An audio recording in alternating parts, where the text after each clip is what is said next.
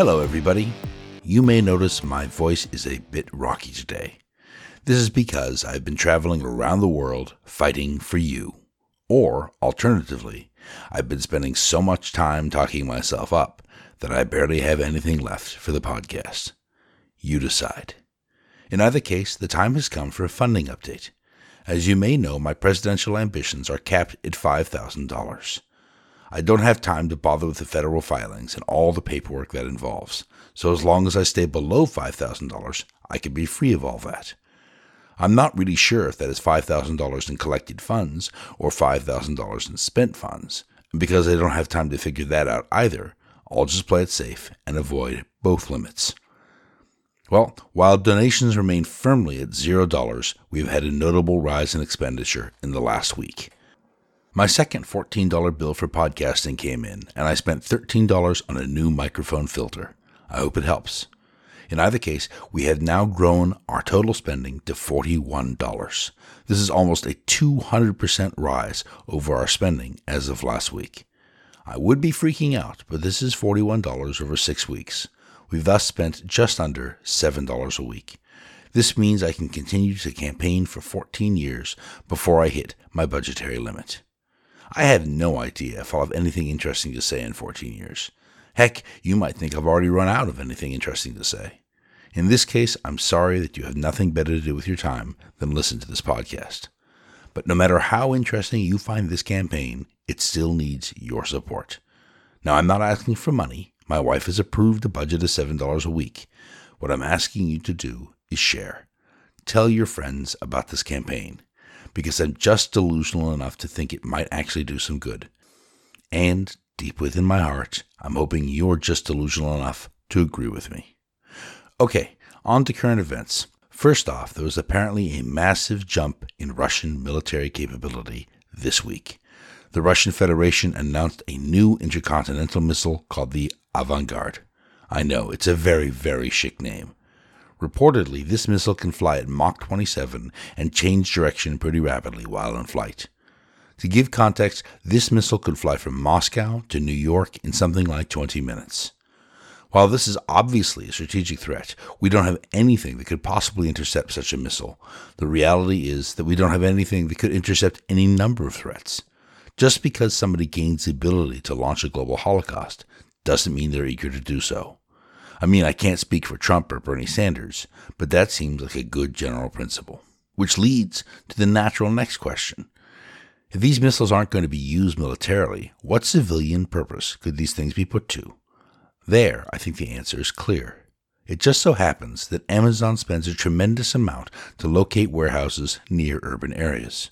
Others are going further and actually building what they call 3D warehouses in urban areas. It is all very pricey. But with a hypersonic delivery system that basically glides to its destination, they could locate their facilities at manufacturing hubs. This is only slightly less practical than a fleet of electric drones.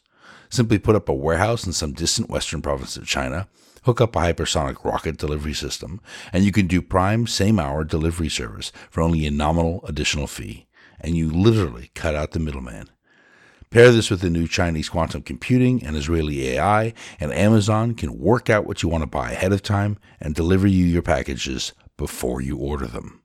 Of course, product warranties might be limited by the G forces involved in delivering them. In other news, there was a massive bombing in Somalia. At latest count, it killed at least 79 people. Nowadays, sadly, we look at this sort of event and shrug. We tried to help once, and award winning movies have been made about how badly that went. So there seems to be nothing we can do. Instead, we just watch and we shrug. In fact, the war in the region seems to be getting worse. I was in Ethiopia this year. Really. Ethiopia is involved in the fighting as part of the African Union. While we were there, there were Somali refugees all over Addis Ababa. There were also numerous checkpoints looking for weapons on the roads leading from the south into the city. So we have what might be a growing problem in the Horn of Africa. The question is can we just watch from a distance, unable to help, or is there something we can actually do to help? That question brings us to this week's story. Once again, while this week's story was written by me, I'm not actually the person in it.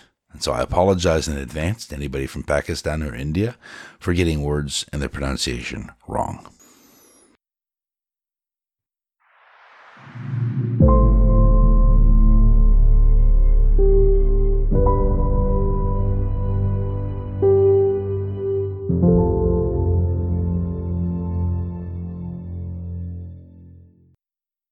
Hassan.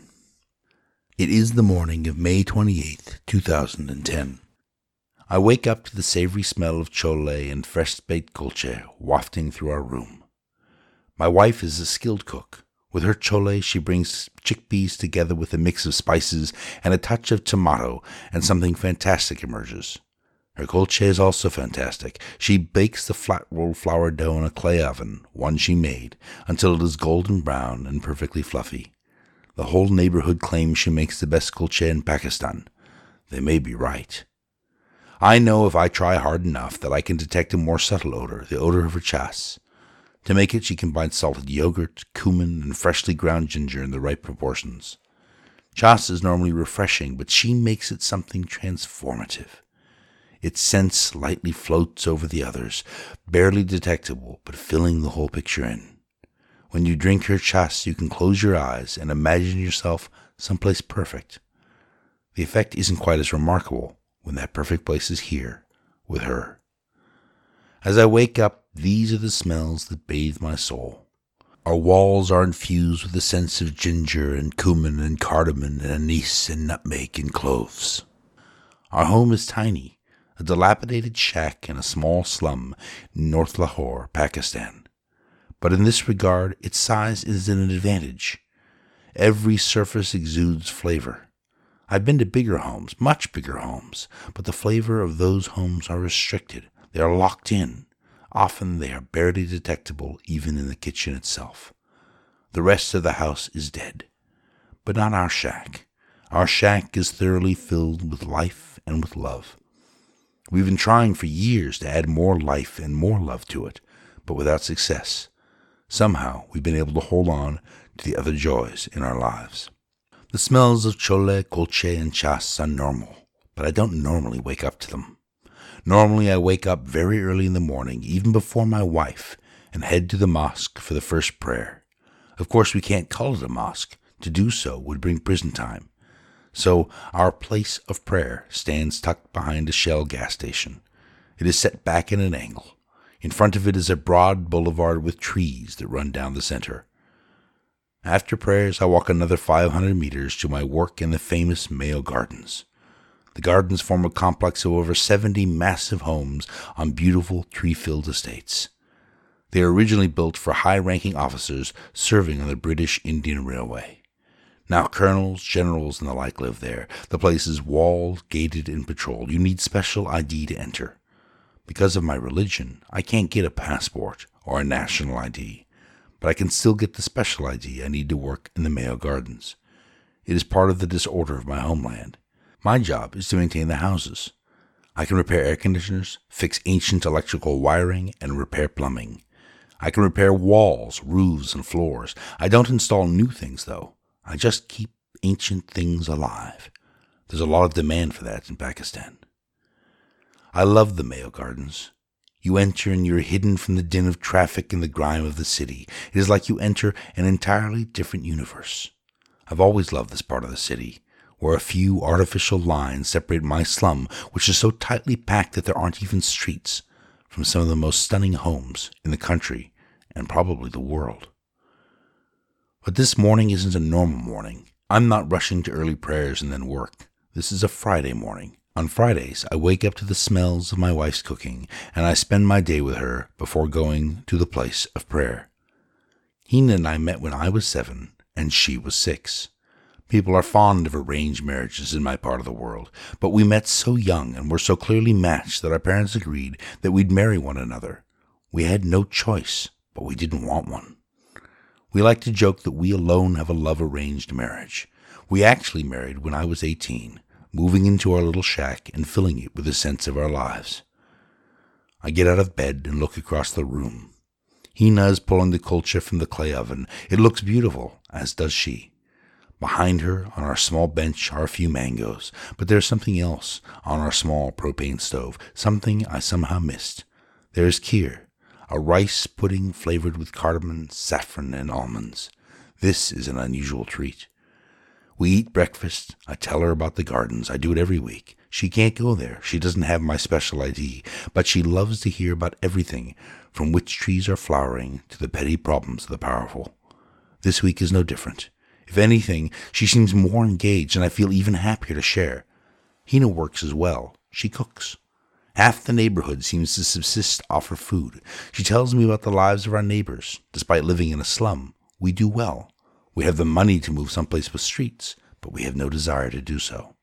We are Ahmadi, Muslims who believe that the Mahdi or Messiah has come.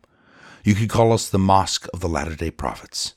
We believe it is our job to repair the relationship between man and Allah by bringing out the divine in mankind. We believe it is our role to end religious conflict by holding ourselves out as an example of peaceful dedication. Our method is not the most popular one. Because we believe there was a prophet after Muhammad, there are laws against us. We aren't allowed to call ourselves Muslim, publicly quote from the Quran, or pray with other Muslims. Just quoting from the Quran can land us in prison, and occasionally much worse. Our Caliph fled, decades ago, to London. The government calls us Qadiani, from the town we came from in India. It is intended as an epithet.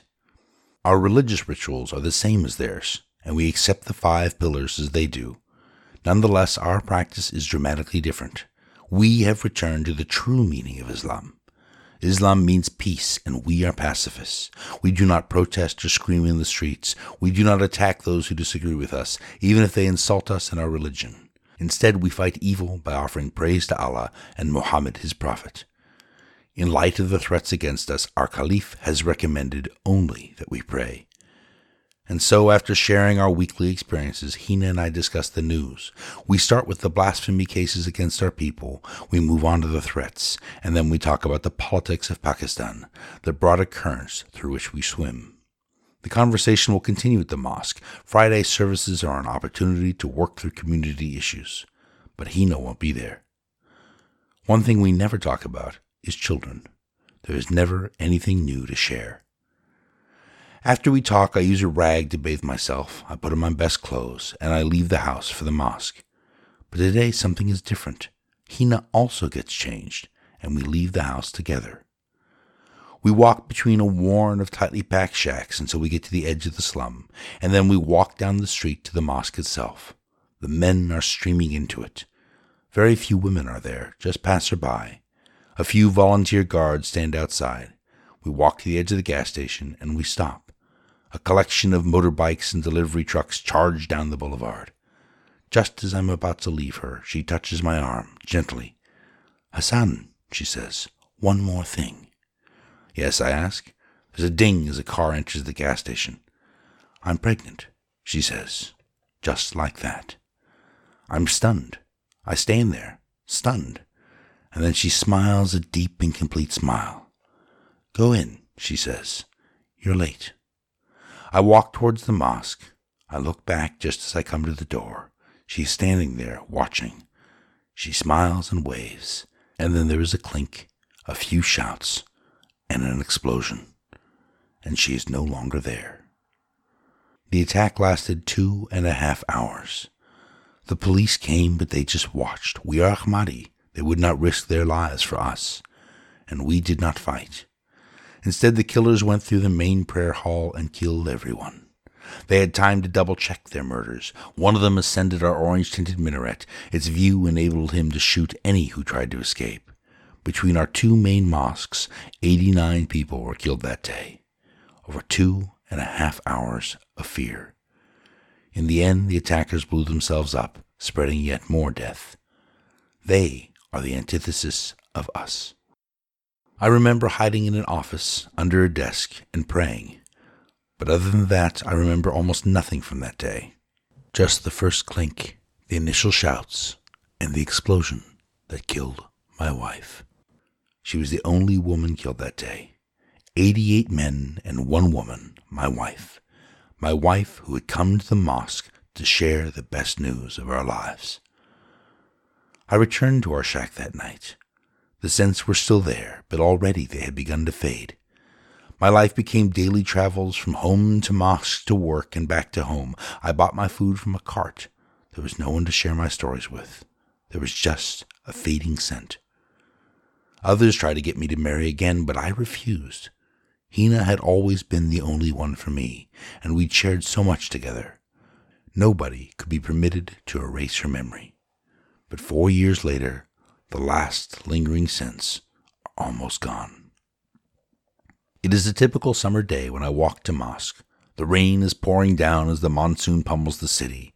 The mud in the slums loosening up. Gutters in the streets are running over. It is punishingly hot. I walk to mosque not in my finest clothes, but in my other clothes, a thin shirt and light pants totally soaked through. Normally there are more guards than before, but they are mostly volunteers, and the rain is coming down heavy today, so most of the guards haven't shown up. A man with a rifle is set up in the minaret. It is a position that can't be seated again. Of course, none of the guards are Ahmadi. We don't fight. We depend on Allah to be vengeful on our behalf. We must be an example of another path. I nod at the guards and slip into the mosque. The men from the area have all collected. There's a vigorous conversation. I don't talk much, not any more, but I listen. So I approach the edges of the group, wondering whether yet another Ahmadi person has been assaulted or killed. But instead they are talking about a city, a city of refuge in the Israeli Golan, where all religions and people are welcome, a city whose governing ethos is productivity and connection to God, a city we would be at home in. The men are wondering whether anybody will go there, whether any Ahmadi sick of the persecution in Pakistan would venture to this place. As they talk, a vision fills my head. I smell Hina's spices again, but not in my shack. I smell them in that place. I smell them filling it with joy and life and flavor. And I raise my hand to speak. Yes, asked the Imam. Faces turned to me, surprised. I'll go, I announce. Excuse me, asked the Imam. I'll go to this place, I repeat. I'll move there. Were you listening? asked the Imam. We were just talking about how expensive it would be to get there. I'll open a stall there in the market. I'll sell our spices, Punjabi spices, and you will all own a part of my stall. And when it makes money, I'll send it back here so more of you can come. Punjabi spices? asked another man incredulously. Why would a bunch of Arabs want Punjabi spices? For the joy, I say, with complete conviction, for the joy that they bring. They don't have to love them much, though. I'll have one stall. There will be hundreds of thousands of people there. Nobody else will be selling Punjabi spices. The crowd murmurs its analysis. Where will you get the spices? asks another man. From you, I answer. You will source them here and get them to me there. More analysis. You are a very competent man, says another man, and we know you are trustworthy. It is a statement of fact, not of action. Where will you get the money? interjects somebody else. I don't know, I answer. There is a pause, and then the Imam speaks. I know, he says. He'll get the money from us. We can start another community there. Many there will be running from violent perverters of Islam, but he will be there to establish a purer voice. It will be a deed to be honored by Allah, and he will bring praise to Muhammad. Allah will smile on those who give. Who here is ready to receive the blessings of Allah? One by one, the men raise their hands. Every one of them contributes something. The porters, the minicab drivers, the street cleaners, the men without jobs. Everybody contributes something. They dedicate sums I know they can barely afford. In all, it comes to 693,954 Pakistani rupees. It is about 7,000 US dollars. But it will take time to make their dedications real. Some have money, but for many, they must sell prized possessions to fulfill their pledges. As I wait, I work with the Imam to figure out how I will get to the city. I have no passport, and I am a member of a sect hated in my homeland and in every country that lays along my route. Finally, after three weeks, the money is collected. Some of it is cash, but most is gold, the universal currency, 18 grams of gold. It is an amount of gold about the size of a large olive. We pound it into tenth of a gram pieces. Gold is remarkably malleable. One olive can be cut into 180 pieces. The gold is soon into my clothes. Finally, I am set on my way. My mission is to preserve these pieces of gold so I can pave a path for the others to follow me. I travel to Karachi, boarding a fishing boat owned by an Ahmadi. The boat makes an unscheduled stop near Dubai. Another Ahmadi from Saudi Arabia meets me there. He takes me across the border and connects me to friends who take me to a town near Jordan called Turaif. Every step costs money. Every step cuts into my olive of gold. From there, Bedouin smugglers take me across the border to Jordan and then across the desert to the edge of Syria. Coming from the lushness of Pakistan, the Jordanian desert seems like a moonscape. There are no people, and there is nothing I can see that is alive. There are a few desert tracks, but there are no roads and no towns. I promise the Bedouin future business if they treat me well, and somehow they believe me. I think they can tell how little I'd be worth in ransom. I walk across the border into Syria. Few people are traveling in that direction. I'm in the south, areas controlled by the government and by non ISIS opposition. The risk is not extreme, so I walk and I hitch rides to the ruins of that country until I finally come to the once abandoned city of Quneitra. Between bribes and extra fees, I show up at the doors of the city with only nine of my tiny pieces of gold remaining. They are worth about $320. Thankfully, I don't have to wait long for my interview. The city intake officers bring me in almost immediately. I'm the first man who has come from Pakistan. In my broken English, I tell my story, and they accept me. I'm glad to be here, to be in the city, but I have problems. My nine pieces of gold have to build something, something my community is depending on, but I don't have enough money for my stall. I convert my nine pieces of gold into the local currency, the zuz. My gold is worth 1,274 zuz. The zuz are not physical cash. They are an account I can access using my phone. There are benefits to this setup. When I spend my initial money each month, it is supplemented automatically with each transaction. If I am willing to be extremely thrifty, my zuz can go further. But no matter how thrifty I am, I don't have enough money to order spices. I expect to need a loan. The great Western charities emphasize loans in places like Pakistan, microloans. But I don't want a loan. As a Muslim, they are forbidden. But reality sometimes makes them necessary.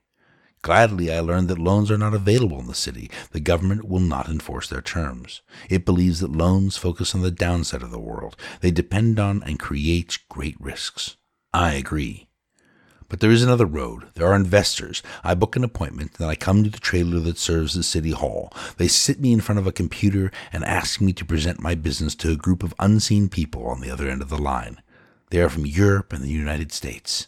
It is incredibly nerve wracking. I am not a speaker, but I must convince these people to buy a part of my business.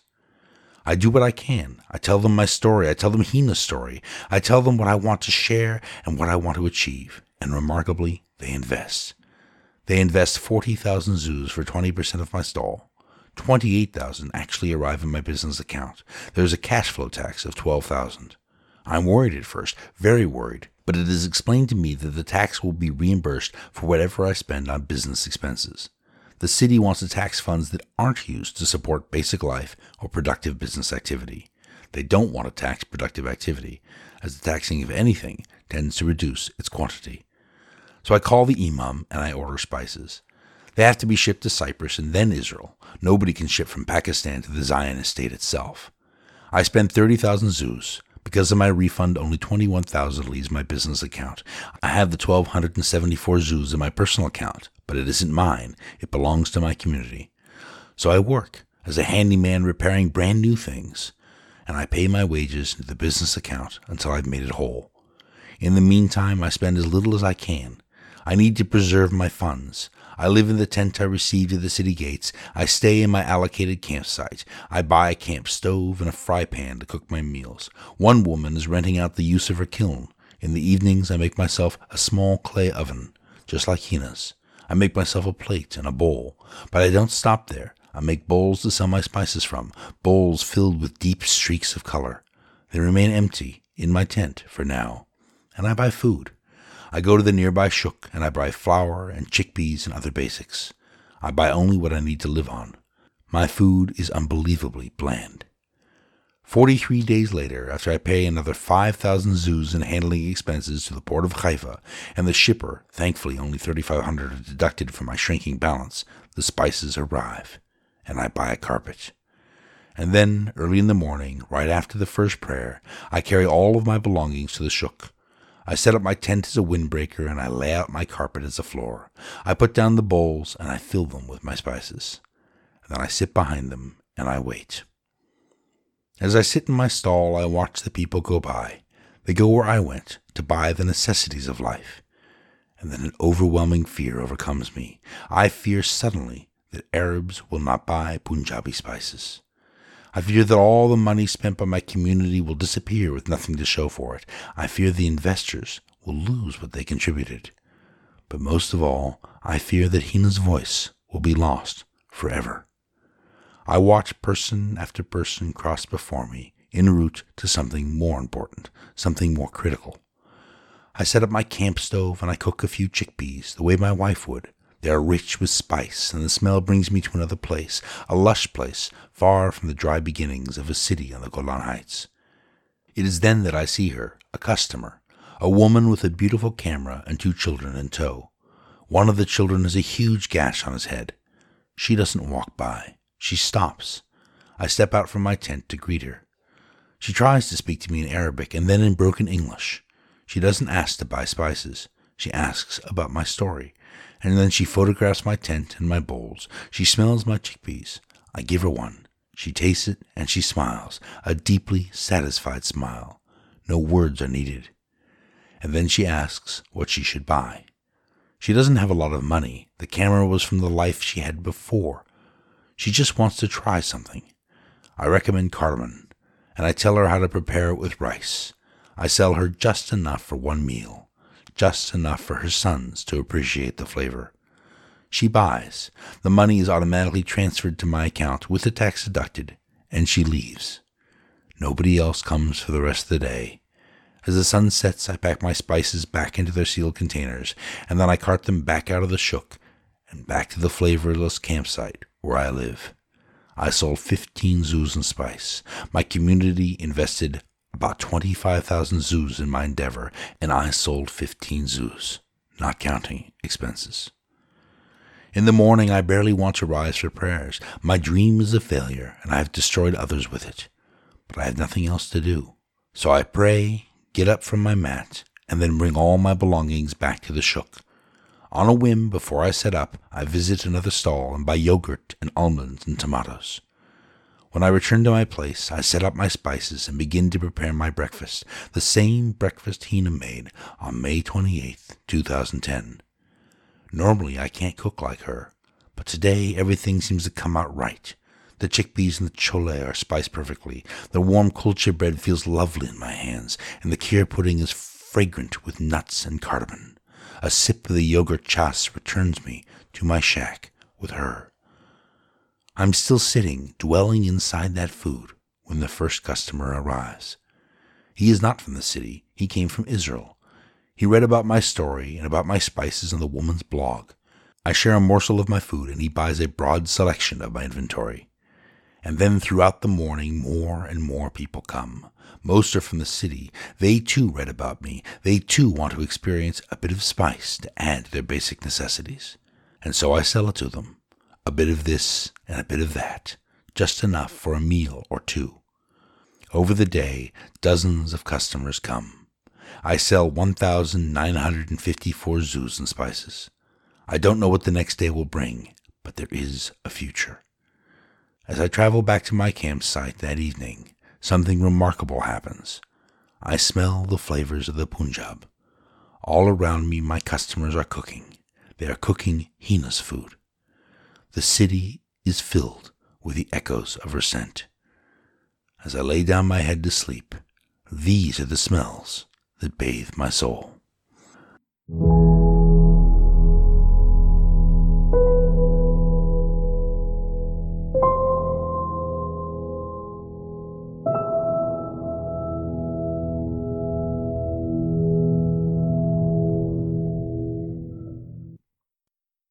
Hassan was a story I wrote as a part of my build up to what I consider my best book, The City on the Heights. The book was written to address situations just like that in Somalia. When faced with a catastrophe like that in Somalia, our traditional answers have been either to move in in force, trying to kill our way to a better solution, or to welcome waves of refugees from very different and possibly incompatible cultures to our shores. Neither response actually fixes the problem at its source. But in history, we can see how even the greatest of societal collapses can be addressed in a very simple way. In the wars of Reformation, one third of Europe's population was killed. This is like 7 million dying in the Syrian civil war versus the 500,000 who actually did. But then a single city showed the way out for Europe. That city was Amsterdam. Amsterdam had an official state religion, but was willing to look the other way for migrants who brought trade and wealth to the city. Their model ended up being the model for the rest of continental Europe.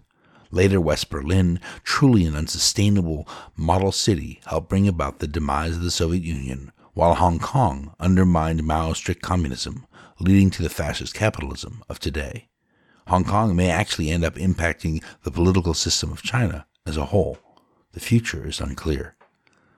The lesson is this small areas populated by local people can impact those around them. They can show a path out of terror and towards something better. The city on the heights is one possible example, but Somalia actually has another. In the north of Somalia, there is a break-off republic called Somaliland. It has remained relatively stable with a population of around 4 million and a capital city of 1.5 million. You don't hear about it much because, unlike most of Somalia, it has remained relatively stable.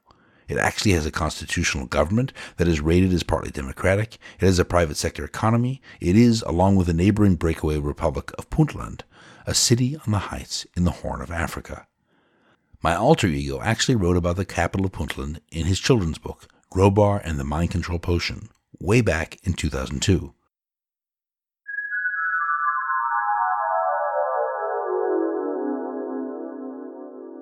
For years, Bandar Qasim has been a poor backwater in an already poor country. Then the government of Somalia fell, and Bandar Qasim was changed forever. The city was suddenly independent. While the rest of Somalia sank into chaos, Bandar Qasim took off. Bandar Qasim, the poor Somalian backwater, had two things to its credit. One, it had a port, and two, it possessed a desperate desire to survive. Because of these things, Bandar Qasim became a hub of trade. Once a town of 20,000, it grew to a small city of 100,000. People from throughout Somalia and neighboring countries moved to the blossoming city. Refugees from the rest of the country came flocking to its dusty streets. Bandar Qasim represented hope in a near hopeless land. It was a place where business could be done. Bandar Qasim, a city of traders, was by no means rich, but at least it wasn't collapsing.